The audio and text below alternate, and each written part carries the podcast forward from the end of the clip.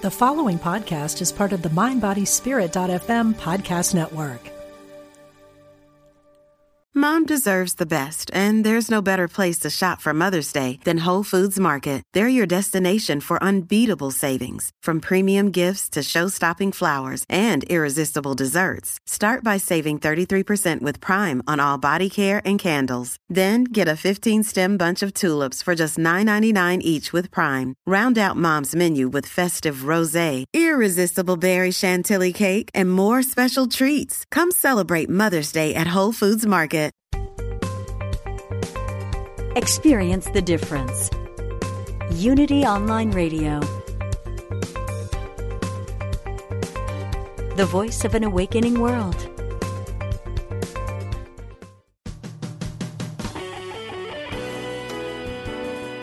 Empower yourself and get inspired to build the life of your dreams. Welcome to Everyday Peace with Dr. Dravon James. Hello and welcome to our show. I'm Dr. Dravon James, and this is Everyday Peace. I am super excited to be here with you today as we explore the concept of living a life of peace every day. Peace defined as wholeness, completeness, nothing missing, nothing broken, totality. Oh my goodness. Today is one of those days for me, everybody. Just hearing this definition that we use for everyday peace, just knowing that we are gathered here as everyday peacemakers, has gotten me so grateful, so excited for this amazing show that we're going to have for you today. And I want you to know that whatever's going on in your life today, whether you feel like you're on top of the mountain and everything's going your way, or whether you feel like the mountain is on top of you and you're wondering like why you got out of bed this morning, it doesn't matter either position, same blessings, right? So learning to see the world from this perspective that peace is wholeness, completeness, nothing missing, nothing broken, totality, everything that shows up, the good, the bad, and the in between, no matter what it feels like, it's all showing up for one reason, and that's to bow down and serve you so that you can carve out make the journey to your next level of greatness. So I want you to know that yes, everyday peace is possible. Yes, you deserve everyday peace. And yes, you can have everyday peace. We work together on this show to bring you the topics and the guest to partner with you as you create your life of peace every day. If you missed last week's interviews, last week's shows, well, you miss some amazing stuff. Um, you miss uh, Mary Joy, who talked about her book, Overcoming Codependency with a Holistic Approach. Reinvent yourself in the in a p- positive, powerful way. It was she gave tips. We got a great working definition, really good definition of what codependency is, how you can recognize it in yourself, how you can change this behavior. So if that's something that you're dealing with, and a lot of us are, um, I highly encourage you to go back, listen to the show. We also had the awesome Lennis Woods Mullins. And Lennis, as you know, she's been on the show with us several times before. She is all things about self care and how to make that transition as a woman to the next season of your life with grace and vitality. And she gave I could even begin to recap all the tips that she gave for increasing your energy, increasing your libido, um, increasing your appearance, improving your appearance to be what you want to be, just uh, everything. So check out the show. I, you can access last week's show in our entire library of shows by subscribing to the Dr. Dravon James Everyday Peace podcast on Apple, Spotify, Google Play, and Stitcher. Or you can listen to them right here on the unityonlineradio.org website. Another great place to access everyday peace content is on our website, which is drdravonjames.com. The website is new and improved. So if you visited a while ago, please revisit again. You'll be amazed at what's there. It has some amazing free gifts this particular free gift, I really want you guys to go on and pick up. It's tips to improve self esteem and self confidence. Who couldn't use that? We all could. So it's absolutely free, uh, free gift. Uh, at drdravonjames.com. That's the website. You're going to find encouraging words of wisdom, excerpts from my book, Freedom is Your Birthright, all kinds of wonderful free stuff. You'll get to know what's going on in the in the world of everyday peacemakers. So check that out. And uh, bookmark it. Go there frequently. I think you'll be surprised and uh, find that it augments your journey in life. So I want to spend just a quick moment because we got some great guests today, guys. Just a quick moment with our everyday peace moment. And I have a question for you. Are you allowing someone else or something else to determine your happiness? Let me repeat that question. Are you allowing someone else or something else to determine your happiness? How happy you are? Are you putting that in the hands of another person or another situation? Quite frequently, we do that. Someone leaves our life, we're unhappy. The job doesn't do what we thought it would do, we're unhappy. And, and that's understandable because sometimes there was a slogan I used to hear as a child that happiness deals with what is happening. But I would encourage you, I would encourage you to dig deep beyond happy to find joy so that you will know that as you become more self aware, you will understand that life is a cycle and that just because things don't seem to be on the path that you would like them to be on at some particular journey in your life does not mean that in the middle of that that isn't there isn't something that's happening that is so beautiful that if that thing stopped happening it would change how you feel about everything so find something to be grateful for in the middle of every situation and then you will truly connect to happy or joy, even better than happy. So that's our everyday peace moment. With that being said, we're going to head to our first guest today. And our first guest today is none other than Michael Phillips. He is an author. He is an inspirational speaker.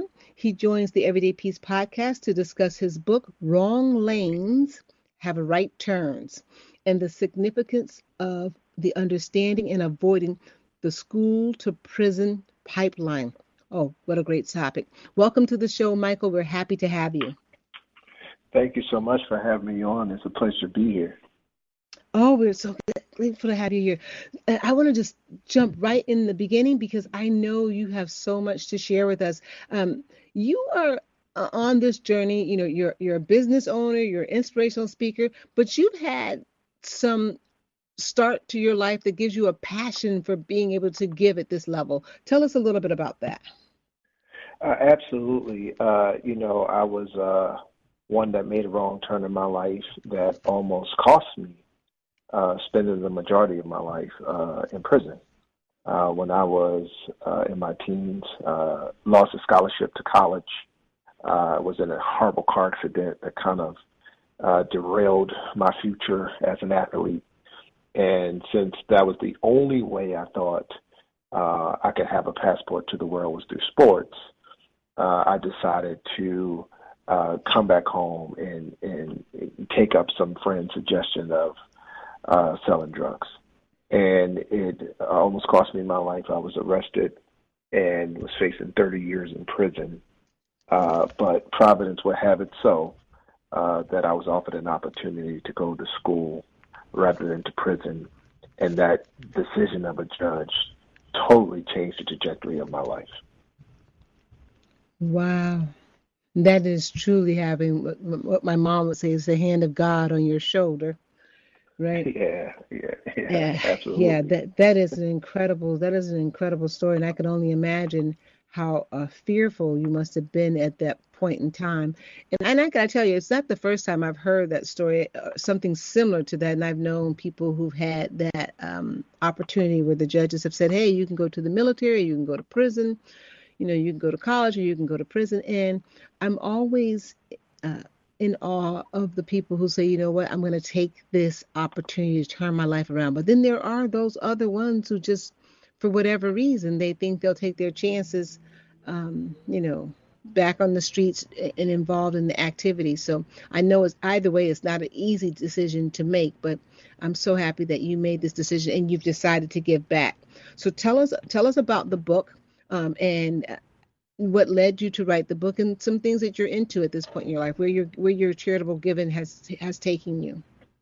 Absolutely. Uh, well, I wrote the book for one simple reason to show that human lives are redeemable.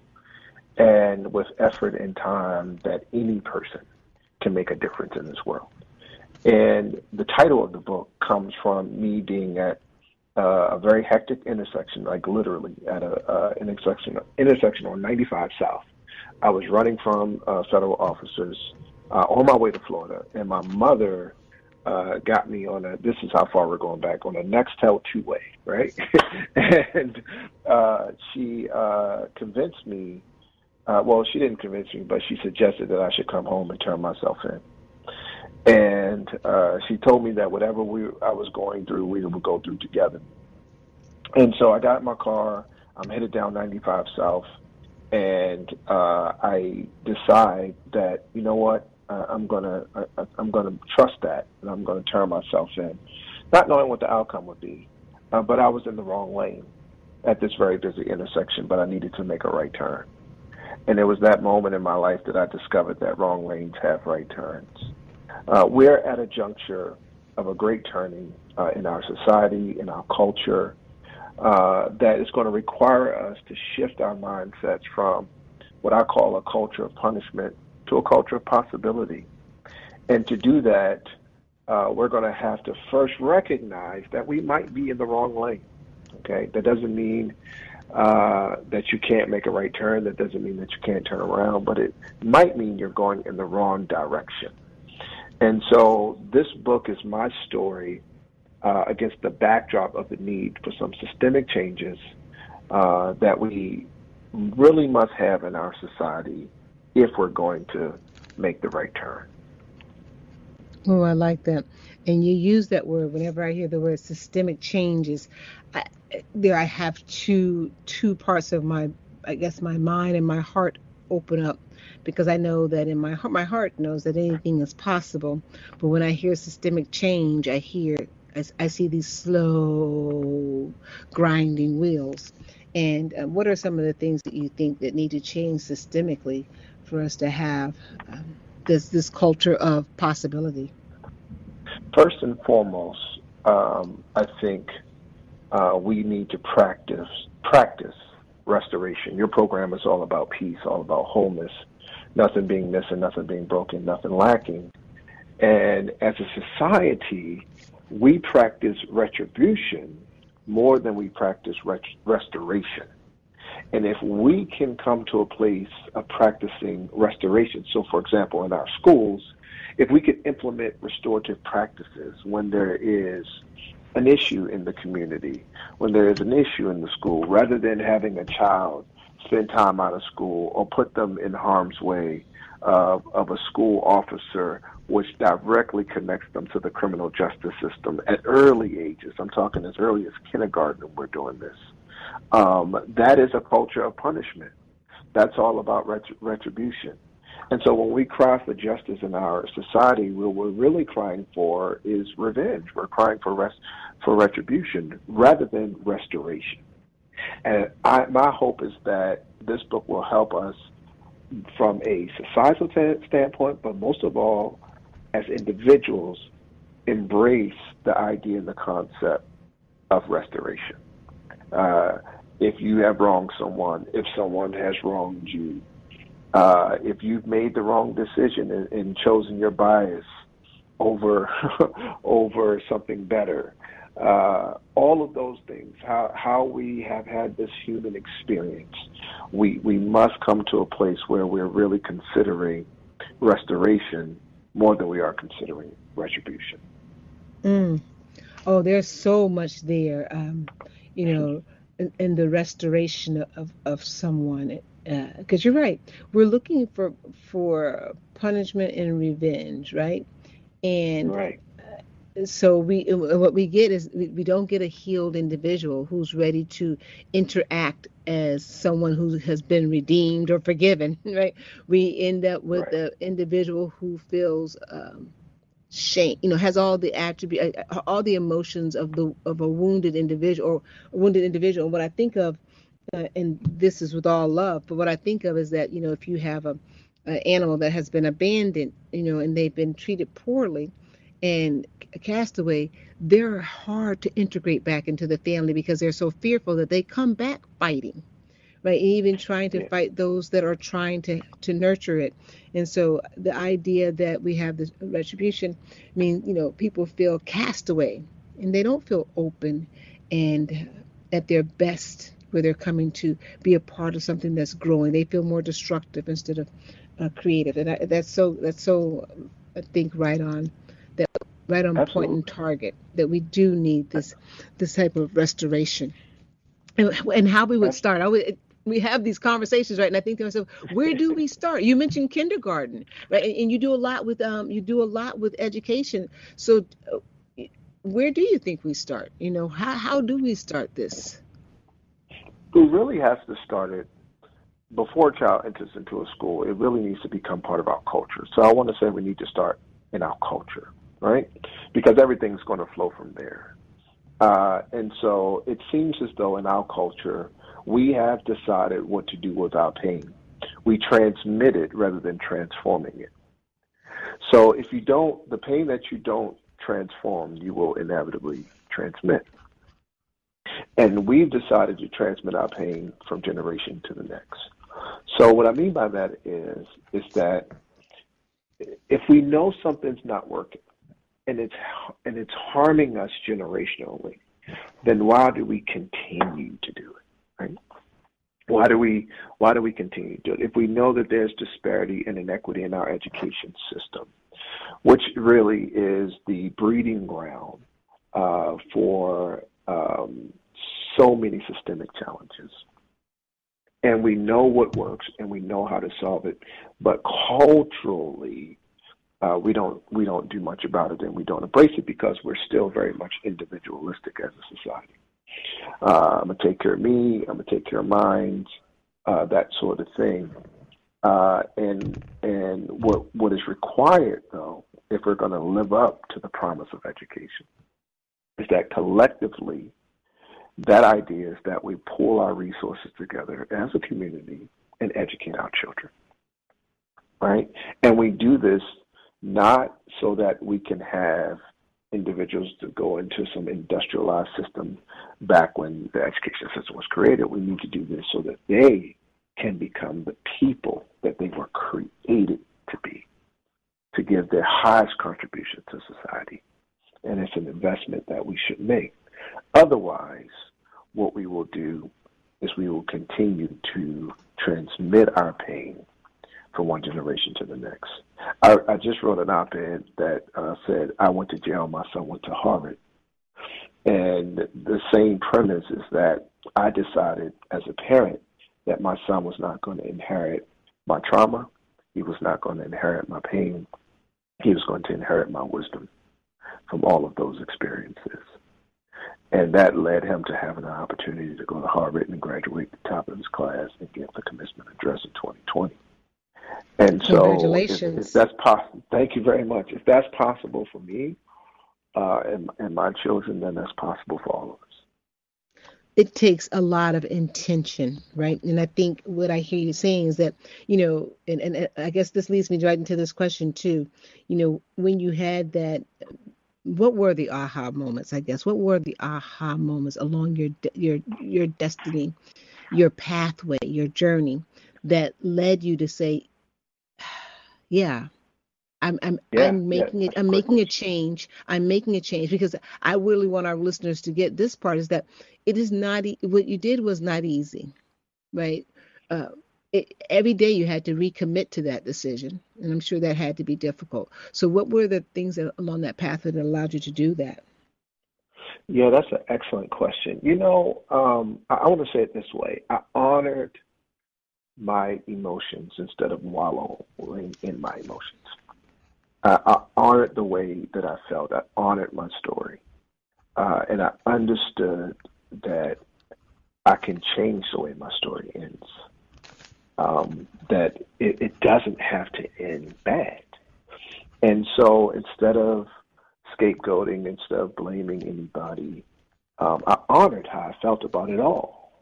And I also found spaces and places that were safe to be able to communicate that hurt because I'm a firm believer that hurt cannot be healed until it is heard. You have to give uh, a voice to your pain. And so some of my aha moments was uh, understanding that I had the power to determine how my story ended. Uh, that I could continue to make decisions, though challenging, though difficult, though hard, uh, though I had to recalibrate a lot, uh, though I had to, to give up a lot of my preference so that I can really embrace purpose. Um, it was worth it all. And so my son, my first aha moment was when my son was born. and I held him in my arms. I'll never forget it. And I said to myself, I can't actually say what I said on, on the radio, but what I said to myself was, what I said to myself was, I've got to get my stuff together. Uh, because it was all about him at that point. It was all about him. And uh, over time, as I evolved, uh, he got to see me go to school. He got to see me get my degrees, and and, and he got to see me read and all that stuff in, in the environment that was created for him.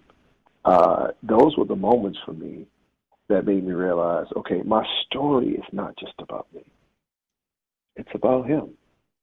It's about what I'm leaving behind and it's about ultimately what I what I choose to become, not what I did, but but who I am and what I choose to become. Oh my goodness! So you've said a few things which are so they as you're saying them they sound like oh my goodness who doesn't know this but who doesn't live this because it's not in the forefront of our minds right our story is bigger. Our journey is how I say it, but I love how you said it. Our story is bigger than ourselves, right? It's beyond me, right? You know, this journey that we're that we're having, it's we get to live this journey and that's beautiful, but it's so much bigger than that, right? You could see that in your son and say, okay, you know, this is you that's living and doing the day to day, but it's bigger than the day to day. And to have your pulse on the now while preparing and dropping seed for the future is incredible. And to be aware of that while you're doing it in the midst of all that life is throwing at you, right? Because you still got to be in there doing the day to day stuff. And sometimes that's where we lose sight of the real thing. But that is so true that this, whatever we're going through, whatever we're trying to build, is bigger than us, it's beyond us. And if we don't do it, boy, we, we leave a lot of, uh, we leave a lot on the table, we leave a lot undone. A lot. Yeah, so I thank you for your courage in, in, that. And then this is something I want our listeners that you said was really good. Um, hurt must be heard in order to be healed. Yeah. And yeah. a lot of men, I think, could um, could really find some comfort in that because a lot of times I find that men suffer silently. Maybe it's that you know, suck it up, buttercup sort of um, kind of. Uh, masculine energy that says, you know what, I can take this on the chin. I don't have to discuss it. I don't have to let it out. But hurt does have to be heard in order to be healed, even if you're the person who's hearing it and, and that's it. But it's got you've got to have an outlet to express that so that you can let it out. And I think that's so beautiful. Absolutely. Absolutely. One of the biggest things I had to overcome was to lose a loyalty to my mistakes and actually learn how to ask for help, right? Um, you know, my father died when I was 12, so that take it on the chin, suck it up sort of thing, um, I grab, obviously as a man, I gravitated to. But uh, when you don't have your father, you do not know how to ask for help because there's no mm-hmm. one to ask. Right. And so for men who who are struggling with trying to give their pain a voice, to find a safe place to have that conversation about what they're grappling with and dealing with, some of them never had a father to be able to have that conversation, even if their father was alive or or, or present in the earth, maybe not in their lives, uh, or maybe just a strange relationship, whatever it might be. But or some distance in their relationship, but mostly, most men don't know how to ask for help. And that's the real substratum of the difficulty of getting healed, is that you're going to have to be humbled first to say, I need help. Wow, wow. The book. Tell us the title of the book again and where we where our listeners can get this book. They have yes. to have it. Yes, Wrong Lanes have right turns available everywhere books are sold. You can pre-order today. It releases January 25th, and I'm very, very excited about it. Oh, I'm I'm very excited about it too. I mean, just the idea of a, a, male voice coming forth, and we and we know it's okay to express. We we know that, but I think it is so powerful to hear a man speak on it and say, "Hey, he, you know, hurt has to be heard in order to be healed, and we're in this together." Really quickly, you did a TED talk. Oh yeah, um, yeah. Yeah, tell us. We got about a minute left. Tell us about that TED talk experience. Absolutely, absolutely. Uh, I did a TED talk called "When Chairs Learn on Broke When Kids Learn on Broken Chairs," and very quickly, the TED talk was around a young man that I met by the name of Calvin. When I first started touring schools, learning, you know, what are some of the best practices, what are some of the worst practices, what do great schools look like, what do bad schools look like. I met a young man who was standing in the corner of a classroom, third grader, um, just looking aimlessly throughout a window that was covered in dust and, and bars. It was pretty bad. And so I asked the teacher if I can go over and, and say hi to him. She said yes. And I go over and I talk with him, and you know I'm shocked because the kid turns around. He's articulate, he's bright, and he tells me his name. He tells me in class that he's in and what he's interested in. He wants to be an engineer. And so I asked him a question. I said, "Man, why are you standing in the corner then?" He said, "Because my chair is broken." and his chair had adjustable legs. Uh, I got down on the floor and and actually uh, took one of the legs out that was stuck and got it balanced. And and the reason why he was standing up was because he said when he sits in his chair he falls. When he falls, he gets into trouble. He'd rather stand up and do it. Oh, that I hear our theme music coming on. You all, yeah. please ch- check out this book. Check out Michael Phillips. You won't be disappointed.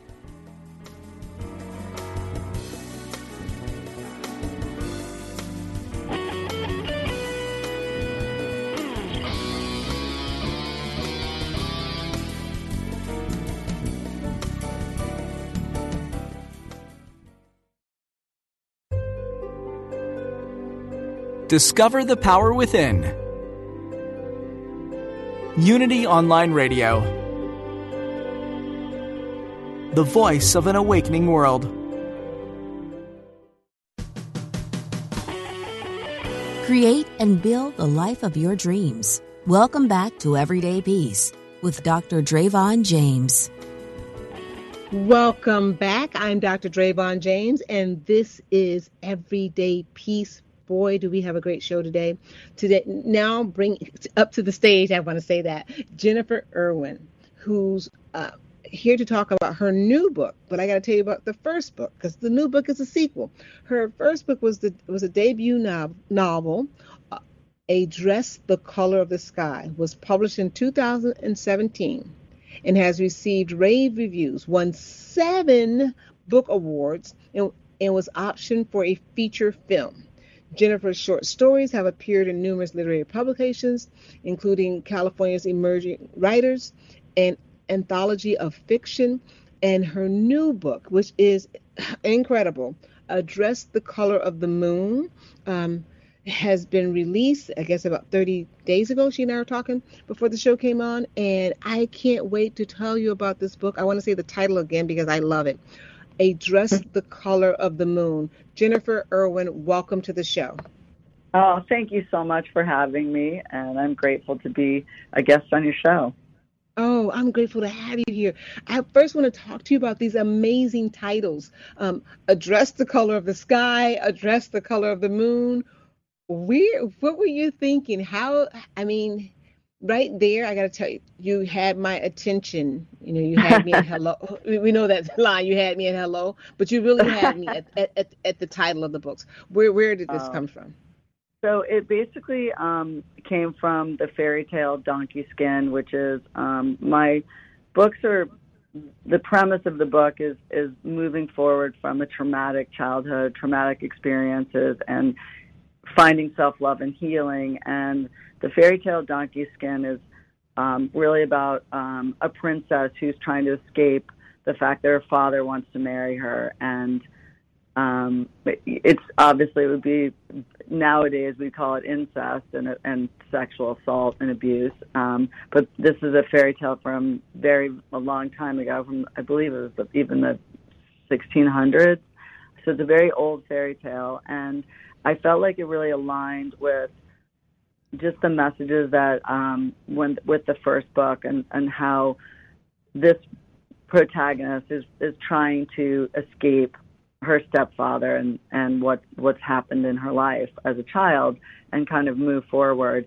And so i i have in, i've incorporated part of the fairy tale into the book um, in both the, the first and second books.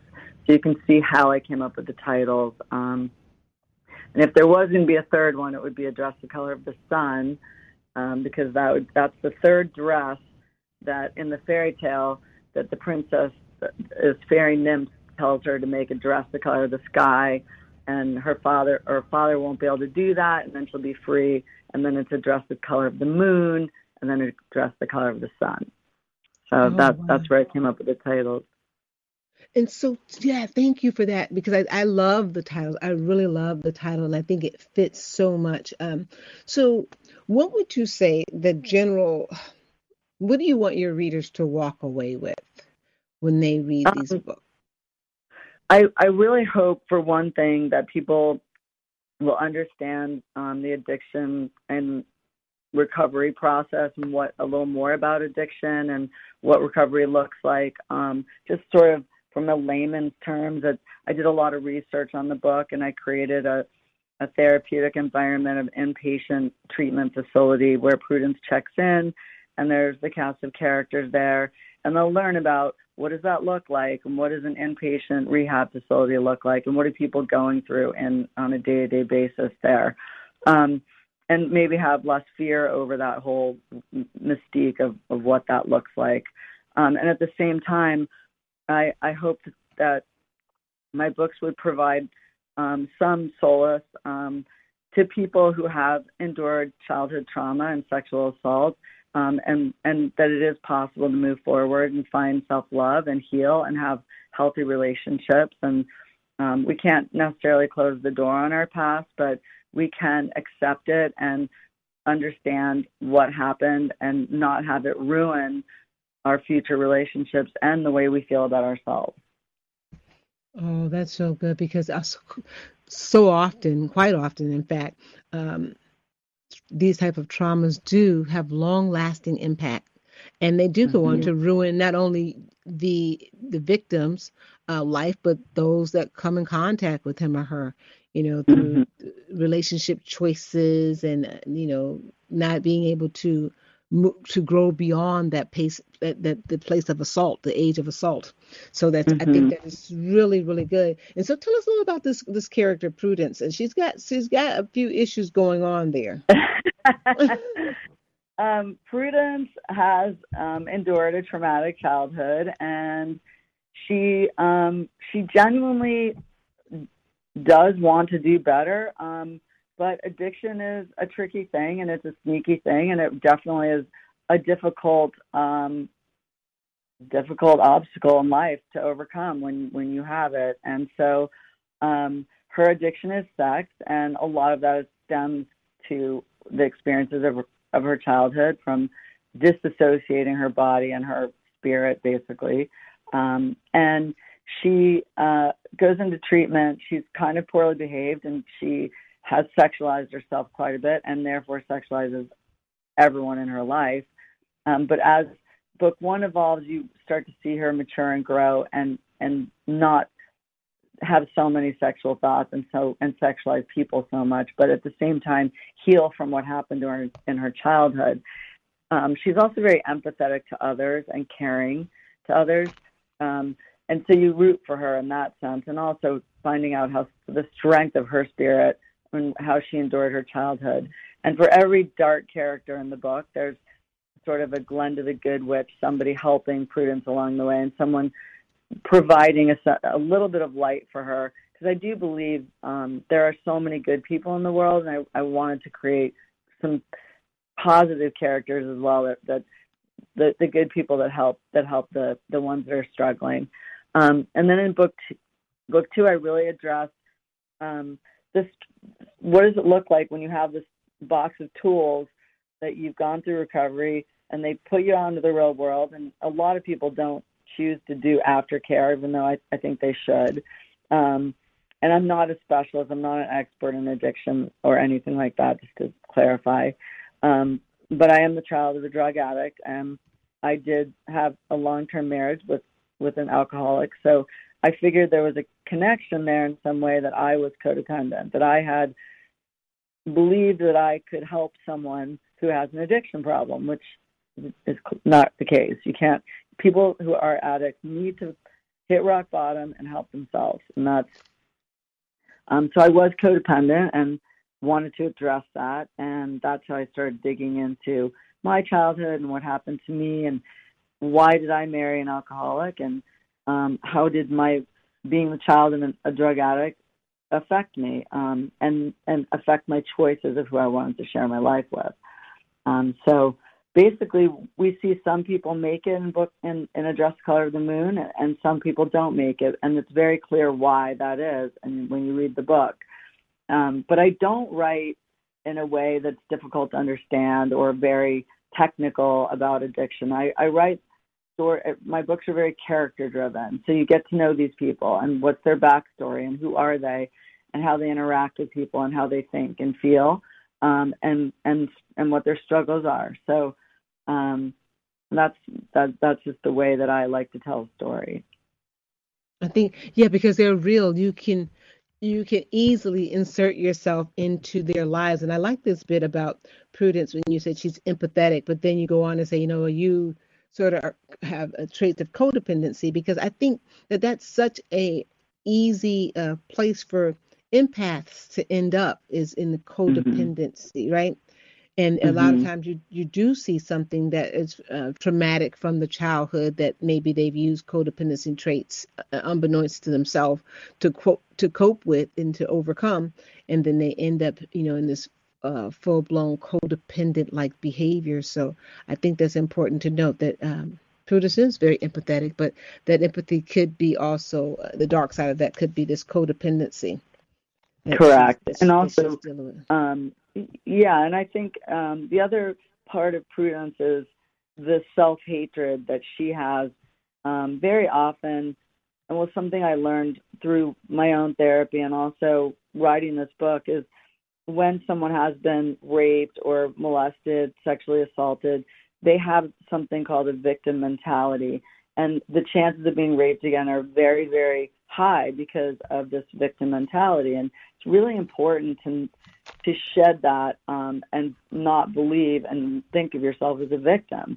Um, and I go through a lot of that in the book and how does Prudence shed the victim mentality, but also mm-hmm. um, not not believe that she deserved what happened to her, so that she can love herself again. Because the self hatred really prevents people from having healthy relationships, not just with themselves, but with others because until you love yourself, you cannot have a truly healthy relationship with someone else.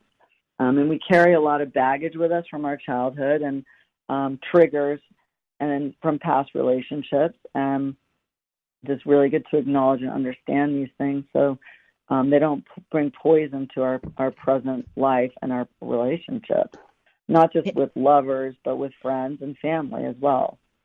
Right, and quite often they do. Quite quite often they do. We don't get to this place of self-discovery and self-acceptance, right? Being able to look mm. at ourselves and still accept ourselves for everything and not take we feel sometimes we get to this space we as humans that if it happened to me, it is because of me, right? Mm-hmm. Instead of mm-hmm. realizing that it, that individual who is doing whatever he or she is doing is also having their own journey, and they are, um, uh, you know, putting that anger, that frustration, that uncertainty, that low self esteem, low self worth, they're attempting to put it on their victim as a way of mm-hmm. offloading it. And we know that doesn't work. It just creates two very um, unhappy and maladjusted individuals if we're not careful.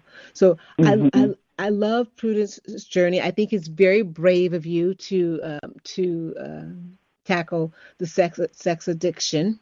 What led what led you to do what led you to do that? Well, so um, I I taught Pilates for many many years and really got to know varieties of different types of women. Um, and when Fifty Shades of Grey came out, I was really fascinated by how that sparked a lot of sexuality and in women again, and marriages and relationships, and um, I mean it was it was unbelievable. And I um, I personally didn't didn't like those books. I I couldn't finish the book, but it was it had an impact on on so many people who had read it, and um, at the same time, a lot of men were coming out as sex addicts, and so I I thought I'd just create this character who is a flawed female protagonist, um, who's poorly behaved. And what the way I wrote my first book is I went back and forth in time so that I created a sense of empathy from the reader on what this character had endured and how did she end up the way she is. Um, and then in the second book, I go back and forth in time from present day that the the characters that are out of rehab, and then I go back into rehab, um, and and share how how their lives have unfolded and what happened to each of those characters, and also what happens in rehab and how close they they became, um, and I just I, I it's sort of like a dog it's like dog years and and when people are in rehab they get really close because they're sh- really sharing very the depths of their souls for five, over a five week period. So it's like a one week equals seven years kind of thing so that's mm. the way that I I think about it but I just wanted to I I mean I did I I wanted to, to do something with addiction but at the same time I I wasn't sure I really wanted to go through have Prudence be a drug addict or an alcoholic. I just I wanted to have her do be something that was unusual, like like sex addiction. And when men have a lot of sex, it, it has one perspective, but when a woman does, has a different perspective in society. Um, and also, I like getting into a woman's head and having people understand how women think, how hard we are on ourselves, how um, women actually are sexual. It's just we have different ways of expressing it, different ways of thinking about sex, but it doesn't mean that we're not sexual. So there's just a lot of messages there and, and things I wanted to address, and I love to do that through my writing. Um, in, in a way that, that makes it a little more palpable to swallow rather than just saying it. Yeah, and I love the fact that you decided to tackle a different type of addiction because it really does open one's eyes up to addiction is addiction, right? And um, mm-hmm. you don't. It, it, there are all sorts of different things to be addicted to, but the psychic, you know, the, the mind and the and the control is still there, and, and the desire to control, but being out of control is still there. I wonder how many people you may have um, come across who've read the book and say I, that, that they identify with Prudence and mm-hmm. they have. You know, I can't even. It's really funny. I got so many messages, emails, direct messages, um, even in reviews where people were shocked that they as- associated and saw common ground with Prudence, but she's a sex addict. How do they? How could that happen? but Prudence is the girl next door. She's just like everyone else. Um, you know, and the other thing that's that that I saw a lot in, in my when I was teaching Pilates was that when women get divorced, they go through a little bit of a wild phase, and they kind of reignite their sexuality and and kind of get back in touch with it, and um, that kind of made me think about, oh, I want to do something with this. I want to make, and Prudence is going through a divorce in the book, so um, I, you know, there were just so many things there that I thought I, I can. I feel like I can make this work, and um, yeah. So that that's kind of how I how I came up with all that, and um, I, I I've been really amazed at how the book has touched people who have been sexually assaulted and have endured childhood trauma. Um, the most messages, and so many men as well that um, either experienced it themselves or saw their mom going through abuse or their moms had shared with them. I mean, just incredible amount of readers reaching out to me saying how much the book had touched them. Yeah. And do you find that the in your research did you find that the impact of childhood sexual trauma uh, played out differently or was it pretty much the same for men and women or is there any difference between how it plays out for men um, and women? I think I, I I think the damage that it does is very similar. Um, I don't I I don't um, know exactly how it affects a male in their relationships and how they look at love or they see themselves. Men tend to not berate themselves as much as women. Um, women are very hard on themselves. Their self talk can be extremely negative, um, extremely degrading. Um, and I think very often, and I hope my book helps people think about how they talk to themselves and um, the voices in their head that you know tell them sad things to themselves. Because sometimes we treat ourselves worse than we allow them to treat us. But um, I, that's a good question. I don't really know the answer to whether childhood trauma affects a man different different than a woman. Um, I just know how it affected me and how it affected my my relationship and my self esteem and the process that I went through to rebuild my self esteem and also accept what happened to me and not have it ruin my my future relationship. Oh, I love that. I love the fact that you've taken this conversation to talk about um, self talk because so often I work with clients in my coaching business and I know that self talk is happening all of the time, right? We couldn't stop it if we wanted to. But do, so, but do you find that so many people don't even realize what they're saying to themselves, right? That mm-hmm. they have, they're all day long crucifying themselves and putting themselves down. And like if, like you said, if someone else talked to you like that, it'd be over and it'd be a full stop. Like, nope, not, not going to deal with this individual yeah. anymore. But we do it to ourselves and we don't even realize that we're doing it. Yeah, yeah. And I, I really I get in pretty deep on that with the with um, the first book and the the more Prue grows as a character in book two, she has all the tools. Um, she's starting to learn to trust herself, to listen to her gut, to believe her gut tells her what the right thing to do is. You know, she is she's still not completely cured, but um, all the information that she received over the five weeks in rehab is like a slow drip into her brain, and it it starts to take effect slowly. It's not like you just walk out and you're like I'm cured when you walk out of rehab. You're it takes time, and you have to work the program. You have to work, um, go to meetings, and follow the steps, and continue doing all the personal work. Um, and it's the same thing when you've been molested or when you've been sexually assaulted it, you can't it doesn't just go away but you have to constantly do personal check-ins and and how am i feeling? And am i using those negative voices again? The ones that i used to use before i realized that wasn't a good thing. So um I, I, there's just a lot of things there that i wanted to to touch on and um, share really about myself and also um, what I learned about women from teaching Pilates and my experiences with interacting one on one with so many different kinds of women. Um, uh, that I, I I don't know I, I put this character together, sort of a hodgepodge of a lot of different people that I know. So yeah, and it, and I love the fact that you learn so much about women um, teaching Pilates. It's like it's like going to the hairdresser, right? Where mm-hmm. we are mm-hmm. just you know we, we lose all inhibition just start talking about stuff. But uh, in in in this learning about women and you mentioned a little bit earlier about you know women have this healthy sex drive it just it gets initiated differently than what men do. What what is that? What how, did you find there's a commonality between I, women? You know i think it's it's really interesting that a, a woman first of all, I think it's really important to know what your love language is and what what gives you a sense of um, feeling good in your relationship, and whether it's your partner doing the dishes or asking you if they can stop at the store on the way home from work and pick something up or letting you sleep in and bringing you coffee bringing you flowers i mean whatever it is know what your love language is and express express what your needs are to your partner.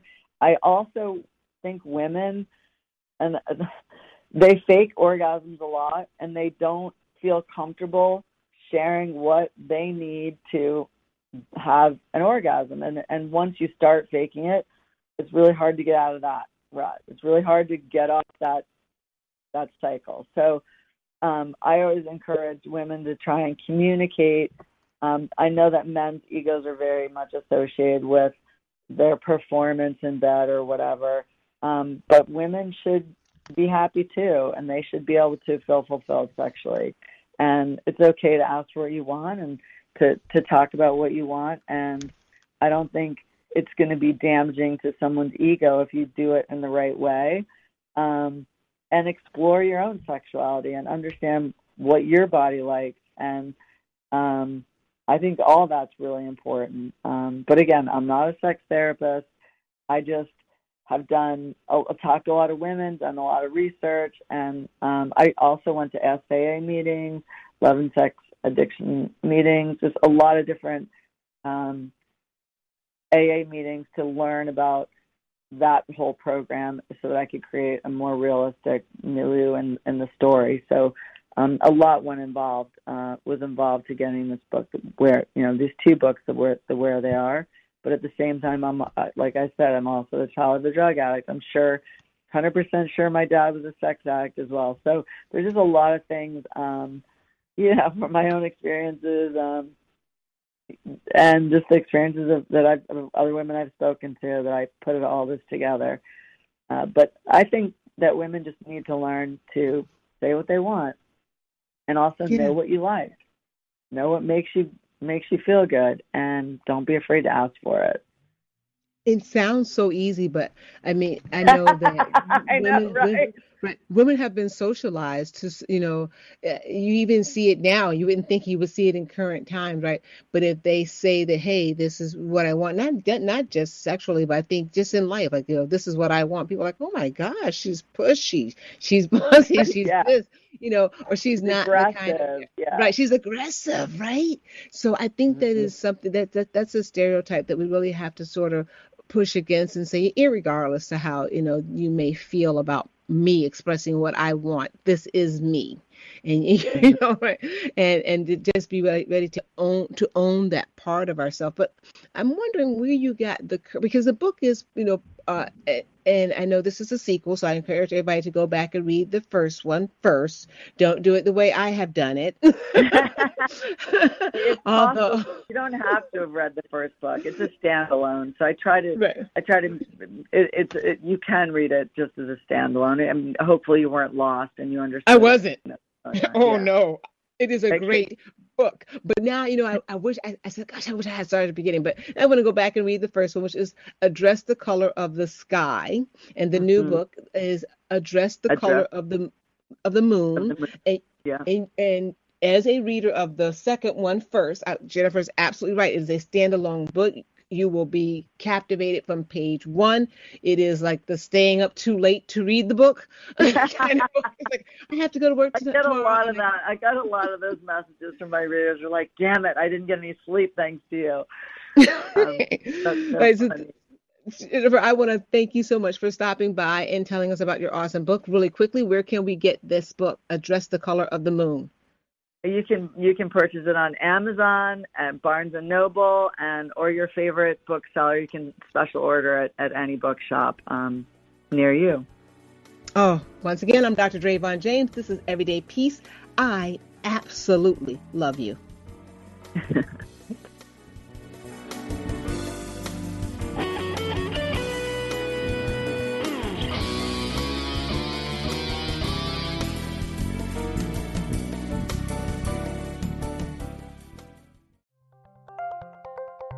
Thank you for listening to Unity Online Radio, the voice of an awakening world.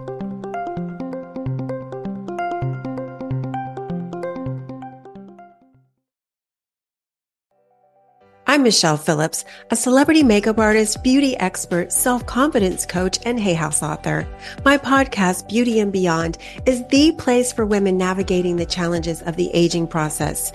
Listen in for my professional advice as well as my expert guests as we share valuable tips, practical tools, and empowering resources to help you not only look amazing, but also live an amazing life part of the mindbodyspirit.fm podcast network and available wherever you get your podcasts.